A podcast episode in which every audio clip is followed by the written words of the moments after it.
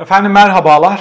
Türkiye'nin en önemli gizli maddelerinden bir tanesi artık Millet İttifakı'nın adayı kim olacak sorusu. Erdoğan da ve medyası da sürekli bu konuyu işliyor. Baskı kurmaya çalışıyor. Ora üstünde boğucu bir hamle yapmaya çalışıyor. Bunun nedenini düşündünüz mü hiç? Hangi sahiplerle bu baskıyı yapıyorlar?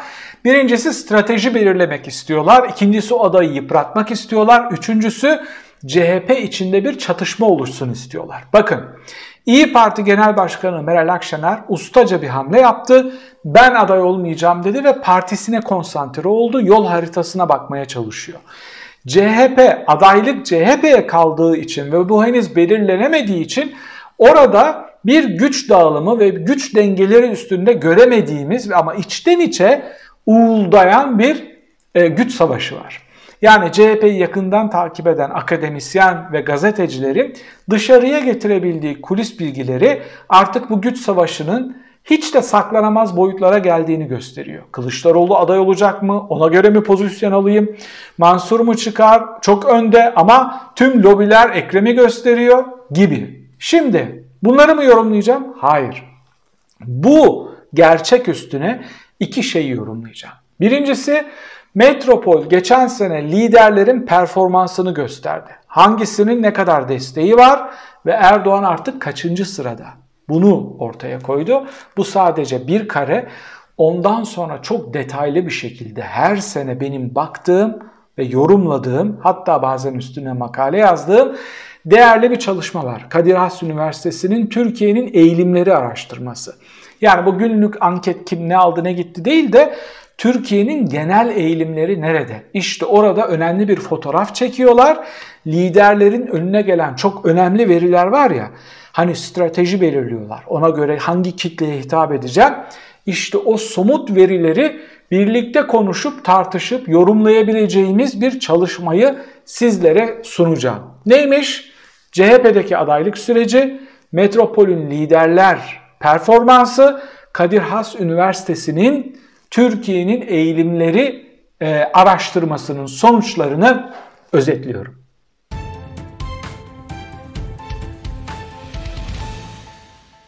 Hiç vakit kaybetmeden Metropol'ün liderlerin performansını, beğeni derecesini gösteren çalışmayla başlayalım. Bu çok enteresan bir veri. Aslında dolaylı olarak bu sonuçları sizlere açıklamıştım ama bir yıllık eğilimleri koymuşlar. Nerede düşmüş, nerede çıkmış bu kadar detayına girmeden size fotoğrafı yıllık sonuçlarına göre vereceğim. Bir numarada Mansur Yavaş çıkıyor. Adam 60 ile başlamış, 60 ile bitirmiş. Arada kırılmalar, kısmen düşmeler var ama final yaptığı yer %60. Yani halktan aldığı beğeni oranı ortalama %60 olmasa da finali %60 ortalamada buna oldukça yakın bir yerde. İkinci sırada ne geliyor? Kim geliyor? Ekrem İmamoğlu geliyor. O da 53 ile başlayıp 51 ile bitirmiş. Yani çok büyük bir farklılık yok. Arada %10'a yakın fark var Aralık ayında. Yıllık standart sapmasındaki farkın da buna yakın olduğunu söyleyebilirim. Yani Mansur Yavaş en yakın rakibi olan Ekrem İmamoğlu'nun 10 puan kadar önünde gibi. Ha İmamoğlu aday olsa Mansur Yavaş'ın alabileceği oy oranına yakın bir oranı alır mı? Alır. Bu ayrı bir şey. Ama İmamoğlu ile onu alırken birazcık daha zorlanırsın. Mansur Yavaş'la birlikte hiç zorlanmazsın. Mansur Yavaş'ın en güçlü olduğu yer neresi biliyor musunuz? En güçlü olduğu yer AKP'den kopan %25'lik kararsız kitle. Oradan büyük pay aldığını düşünüyorum ben Mansur Yavaş'ın. Bundan sonra, bu, bu kararsızlar hakkında bugün size çok fazla şey söyleyeceğim. Ondan sonra kim geliyor? Ondan sonra Erdoğan gelmiyor. Erdoğan dördüncü sırada Aralık ayında Meral Akşener bir puanlı da olsa Erdoğan'ı geçmiş ya da Erdoğan'ı artık yakalamış durumda.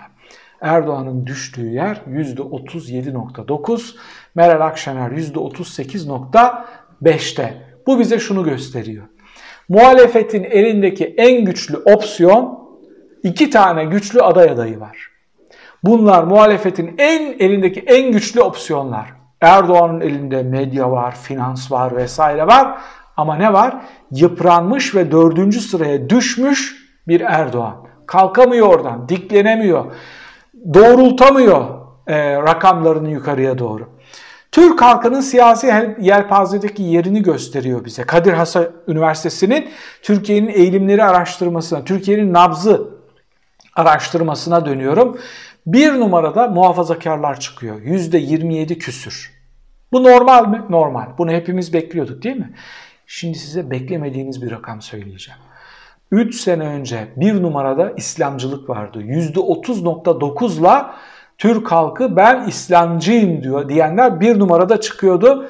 İslamcılık dördüncü sıraya düşmüş %9'a. %30'da %9'a. Neden? İslamcıların utanç verici performansından, fetva ile çalan, fetva ile zulmeden performansından dolayı insanlar İslamcı eğilimleri olsa bile ben İslamcıyım demeye utanır hale gelmişler. İkinci sırada ne var o zaman? Milliyetçilik. Bakın muhafazakarlık. İki de milliyetçilik. Dahadan solun sekülerizmin adı bile yok. Ne var milliyetçilikte? %19.9, %20'si kendini milliyetçi olarak hissediyor. MHP ile İyi Parti'nin oy oranları ne? %20. Şu andaki aşağı yukarı %22 falan. %19.9 çıkıyor burası. Yani milliyetçi bir kitle var Türkiye'de. Devam ediyoruz. Üçüncü sırada ben Kemalistim diyenler geliyor. 19.2. Bu az mı? Size az gelebilir. Ama %2.3 gibi mesela ulusalcılar var. Aslında onlar da Kemalist çizgiden ama kendilerini ulusalcı olarak tasvir ediyorlar. Peki ondan sonra ne geliyor? İşte siyasal İslamcı dördüncü seviyede demiştim. 9.0 düzeltiyorum 9.9 değil. Sosyal demokratlar sadece 8.3 Sosyalist, komünist diyenler 4.4, ulusalcı diyenler 3.3, ülkücüyüm diyenler 3.2. Şimdi sosyal demokratım diyenlerin 8.3, liberalim diyenlerin 2.5 olduğu bir toplum. Ma evrensel değerleri, geniş demokrasiyi, katılımcı, hesap verebilir devleti nasıl anlatacaksın? İşte bu tabloya bakıp Meral Akşener Ömer'in yolu diye strateji yapmak zorunda kalıyor. Yani liderleri bazen detaylı analizlere bakmadan yerden yere vurduğumuz oluyor. Bunu biz akademisyenler de yapıyoruz. Evet onu dengeli yapmalılar. Orada şöyle hata yapıyorlar. İnsanlar muhafazakarlık motivasyonuyla kopup AKP'den sana gelmiyor. Ekonomik sorunlara yanıt bulamadığı için sana geliyor. Ama kafalarının karışık olma sebebi bu. Türkiye fotoğrafı bu. İkinci siyasi görüşünüz nedir demişler. Yani birinciyi söyledin ama bu olmasaydı bir ne çıkıyor biliyor musunuz? İşte o utanarak söyleyemeyen İslamcılar ikinci siyasi kimliğim siyasal İslamcılıktır diyenlerin oranı %30.5. Bu da neyin başarısı? Bu da Erdoğan'ın ve AKP'nin başarısı. Tırnak içinde söylüyorum başarıyı. Neden? Erdoğan öncesi Türkiye'deki siyasal İslamcıların oranı %7, %7.3 falandı. Ama bu kitleyi, merkez sağ kitleyi dönüştürdü. Bakın bu %30'un çok ciddi bir kısmı namaz kılmıyor. Belki orucunu tutuyor, belki cuma namazına gidiyor. Bunlar dini pratikleri üst seviye olan insanlar değil. Söylemsel olarak onları siyasal İslamcı yaptı Erdoğan. Dönüştürdü onları. Çocuklarını İmam Hatip'e aldı, işte medyasıyla dönüştürdü, söylemlerle dönüştürdü. Neyse ikinci sırada sosyalist ve komünistim diyenler çıkıyor. %13. Üçte Kemalistim diyenler çıkıyor. %12.9 ve devam ediyor. Şimdi yönetimsel ifadelerin değerlendirilmesi diye bir soru var. Türkiye'de demokrasiyi kaç kişi istiyor kardeşim? Bağırıp çağırıyoruz, her gün yayın yapıyoruz ama bu demokrasinin dediğimiz şeyin alıcısı kim? %18.9 çok iyi bir rejimdir diyor. Bu arada en güzel şey şu, en olumlu ve e, mutlu olabileceğimiz yanıt şu. Tüm seçenekler içinde demokrasi birinci sırada çıkıyor. Arkadaşlar bu büyük bir nimet.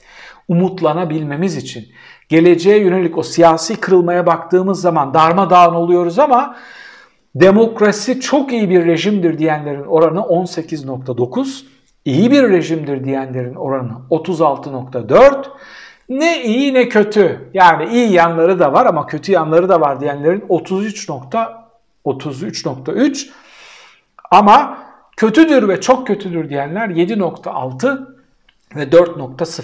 Ne demiştim size? Türkiye'deki gerçek İslamcılar 7 nokta küsürdür diye. Bakın burası da 7.6 çıkıyor. İşte onlar İslamcılar gerçekten. O çok kötüdür, karşıyım diyenler de belki marjinal sol, sosyalist, marksist çizgide olanlar da olabilir. Demokrasi değil, tek partiyi komünist devrimle savunanlar da olabilir. Ama bir numarada bu çıkıyor. Hala umutlu olmamız için, geleceğe umutla bakmamız için, tutunabilmemiz için bir veri olarak yorumlayabiliriz. Yani her şey yerle bir değil. Türkiye gündeminin en önemli sorunları nelerdir diye sormuşlar. En önemli sorun sizin de tahmin ettiğiniz gibi ekonomi çıkıyor. 22.4 ekonomi demiş. 17.9 mülteciler demiş.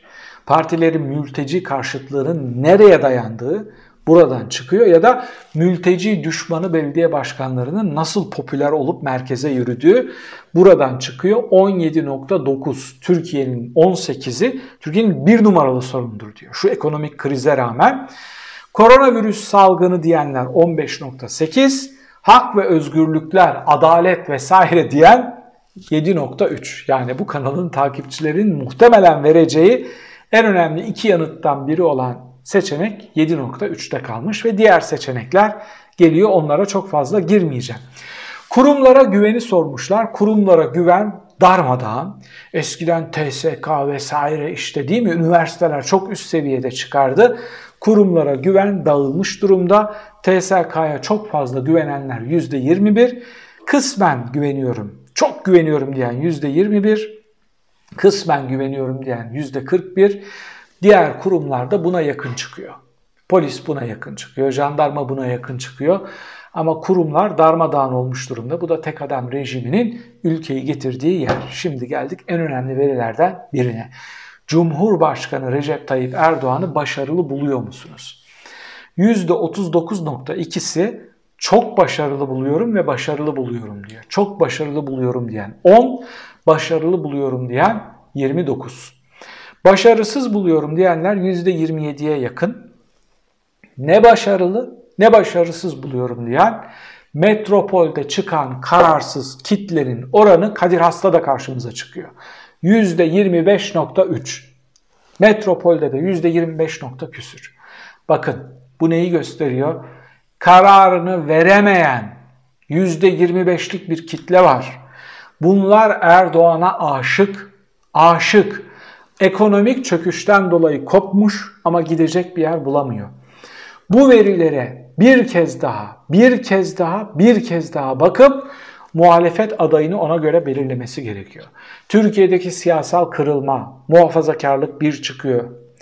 Milliyetçilik iki çıkıyor. İslamcılık dört çıkıyor. Dördüncü sırada çıkıyor. Bu kadar güçlü mukaddesatçı, muhafazakar, milliyetçi olan bir kitleden Tamamen sol seküler, kemalist hatta Alevi bir adayın çıkma şansı maalesef çok düşük. Dersine iyi çalışıp şu tabloya iyi bakması gerekiyor. Millet İttifakı'nın pimi çekilmiş bir bomba gibi kararsızlar orta yerde duruyor. Hiçbir anket sizi yanıltmasın. Türkiye'nin en büyük gerçeği bu kararsızlardır. Türkiye'nin en büyük ikinci ya da üçüncü partisi kararsızlardır. Türkiye'de yakın dönemde yaşanan ekonomik zorlukların temel nedeni nedir diye sormuşlar. Şimdi diyeceksin ki hoca bunu niye bize söylüyorsun? Bunu niye söylüyorum biliyor musunuz? Kitle bu ekonomik çöküşü neye bağlıyor bir bakın diye söylüyorum. Birinci sırada çıkan şey Erdoğan'ın yüksek faiz tezi. Bir numarada faizlerin yüksek olması çıkıyor. Erdoğan Türkiye'nin %20'sini yüksek faiz olduğu için ülke battı tezine inandırmış. Kitleler buna inanmış. İkinci sırada çıkan yüksek dış borçlanma bu muhalif bir söylem. Üçüncü sırada çıkan çok absürt bir yanıt göçmenler ve mülteciler onlar batırıyormuş Türkiye'yi. Beşinci sırada çıkan dış finansal saldırılar, dış güçler tezine inananların oranı 13.6. %20 ile bunu topladığımız zaman %34 çıkıyor. Hiçbir karşılığı olmayan iki tezi %34 küsüre satabilmiş Erdoğan. Bu kadar güçlü bir pazarlamacı. Dış güçleri satın alan %13.7, faizlerin yüksek olması diyenlerin %21 yaklaşık. İnanılmaz. Yani Merkez Bankası'nın politikaları vesaireler sonra geliyor. Bunu görün. Şimdi daha korkunç bir veri açıklayacağım size. Çok daha ürpertici. Yani ben bunu gördüğümde kahkahalarla güldüm sinirimden. Yap işlet devlet modeli. Kullanım garantili anlaşmalar. Yani beşli çete. Bu doğru mu diyor? Böyle anlaşmalar yapmak.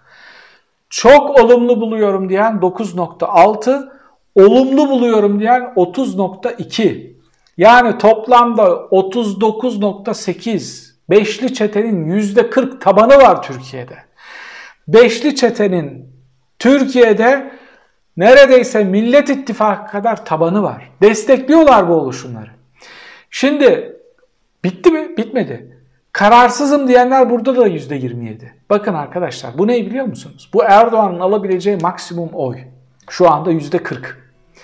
Ve ve %27 de kararsız var. Beşli çete hususunda nasıl böyle bir tablo çıkar?